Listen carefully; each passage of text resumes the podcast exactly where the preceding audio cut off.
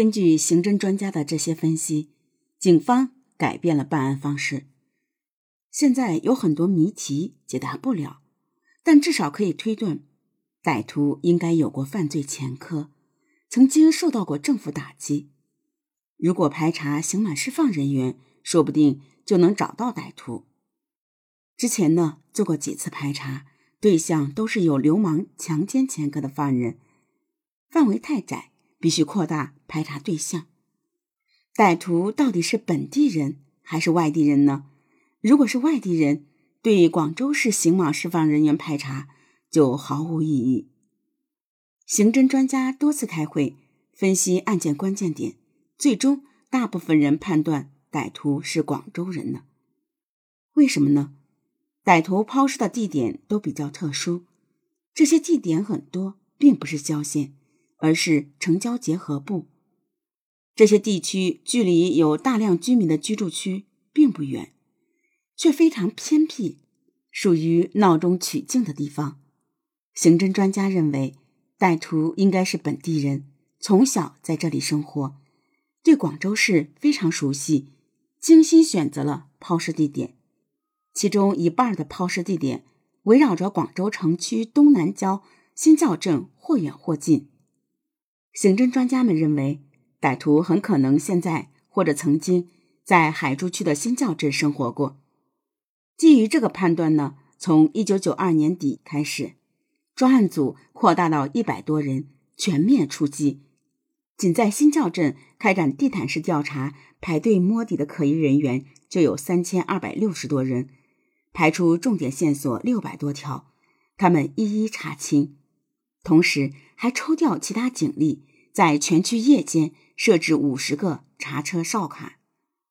各派出所，在工作中发现了一批可疑对象，从而破获了其他刑事案件八十六宗，其中包括两宗。不属于此系列案的杀人碎尸案，还为东莞市、惠州市抓获两名强奸杀人碎尸的犯罪嫌疑人。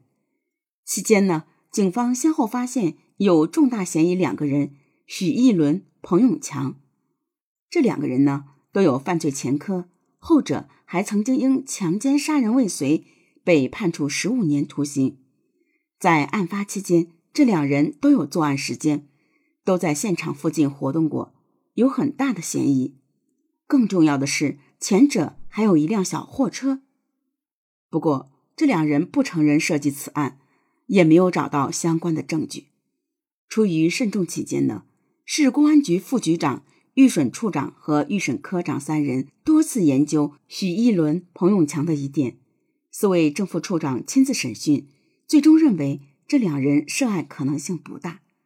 随后，广州市公安局专门邀请北京市公安局的高级工程师罗宇运使用测谎器，对许玉伦、彭永强进行测试，排除两人的疑点。事实证明，测谎的结论是符合实际的。更重要的是，DNA 检测证明他们不是作案歹徒。这两个小个子啊，真是应该感谢专案组，没有把他们抓去顶罪。以上所有的案件都和这个案件没有任何关系，由此呢，案件又走到了死胡同。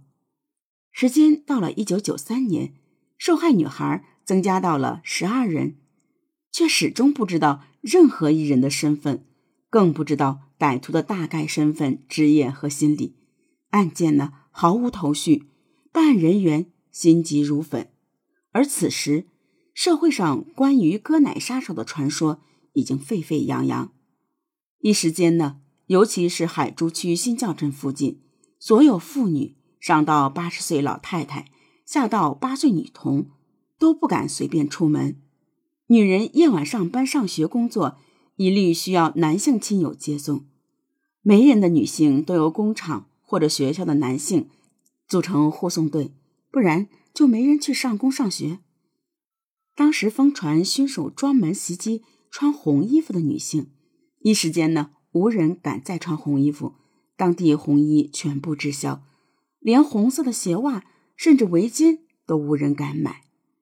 后来又疯传凶手专门袭击长头发的女性，大量妇女啊都去理发店排队呢，将头发剪短，一时间理发店生意火爆。理发师傅呢，加班工作到深夜一两点，店内还是坐满了人。民间还有各种离奇的传说，搞得广州市是一团混乱。对于广州警方无能的谩骂更是多如牛毛。一些消息甚至传到了香港，被当地媒体大肆报道。此案呢，同香港雨夜屠夫林过云案极为相似，而受害者更多。香港媒体大肆炒作广州雨夜屠夫。甚至有些小报还写为野史小说，而歹徒呢还在不断作案。到一九九四年初，受害者已经猛增到十六人之多，成为广东省同类案件中最严重的一起。由此，广州市和广东省警方都感到巨大无比的压力。无奈之下呢，他们向公安部要求协助，公安部立即派来几个全国刑侦专家。这些专家呢，赫赫有名，是全中国闻名的刑侦高手，侦破过无数案件。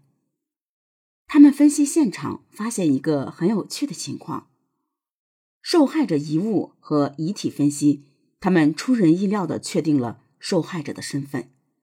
之前，警方对受害者身份百思不得其解，连续被杀了十六人之多，却没有一个人在失踪的名单里。在一九九二年以后呢，广州市已经将失踪排查范围扩大到整个广东省，最终仅仅确认了第一名受害者的身份。这名受害女孩是番禺人，姓黄，年仅二十二岁，未婚，长期在广州打工。一九九零年二月七日之前，因家里母亲病重，黄姓女孩辞去广州的工作，回到番禺照顾母亲。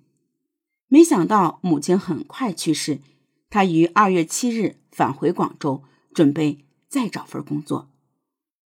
离家以后，兄弟姐妹就失去同黄姓女孩的联系，再也没有人见过她。黄姓女孩呢，和兄弟姐妹们的关系不大好，家人都误以为她在工厂故意不和家里联络，开始呢也没有当回事儿直到几个月后。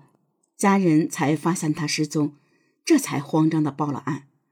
黄姓女孩呢，不是广州市人，在之前几次排查时候都没有被列入名单。到了一九九二年，广州警方因查不清死者身份，将调查范围扩大到全省，这才发现了失踪者就是黄姓女孩。遗憾的是，搞清楚黄姓女孩的身份，对破案却没有什么帮助。根据黄姓女孩曾经的老板和工友回忆，已经有一年多没有见过她。据说他回去照顾重病的母亲了。他的几个朋友回忆，在二月七日以后，死者呢也从来没有再找过他们。看起来呢，他是在二月七日赶赴广州的路上，遭到歹徒突然袭击，不幸遇害的。歹徒和黄姓女孩并不认识，没有社会交集。也就无法查出歹徒是谁。更奇怪的是，除了第一个死者以外，其余的所有受害者身份都不明，并不在广东省失踪人口的名单里，无法确定这些死者身份，也就很难找到凶手的作案规律。为此，案件长期无法突破，成为一个悬案。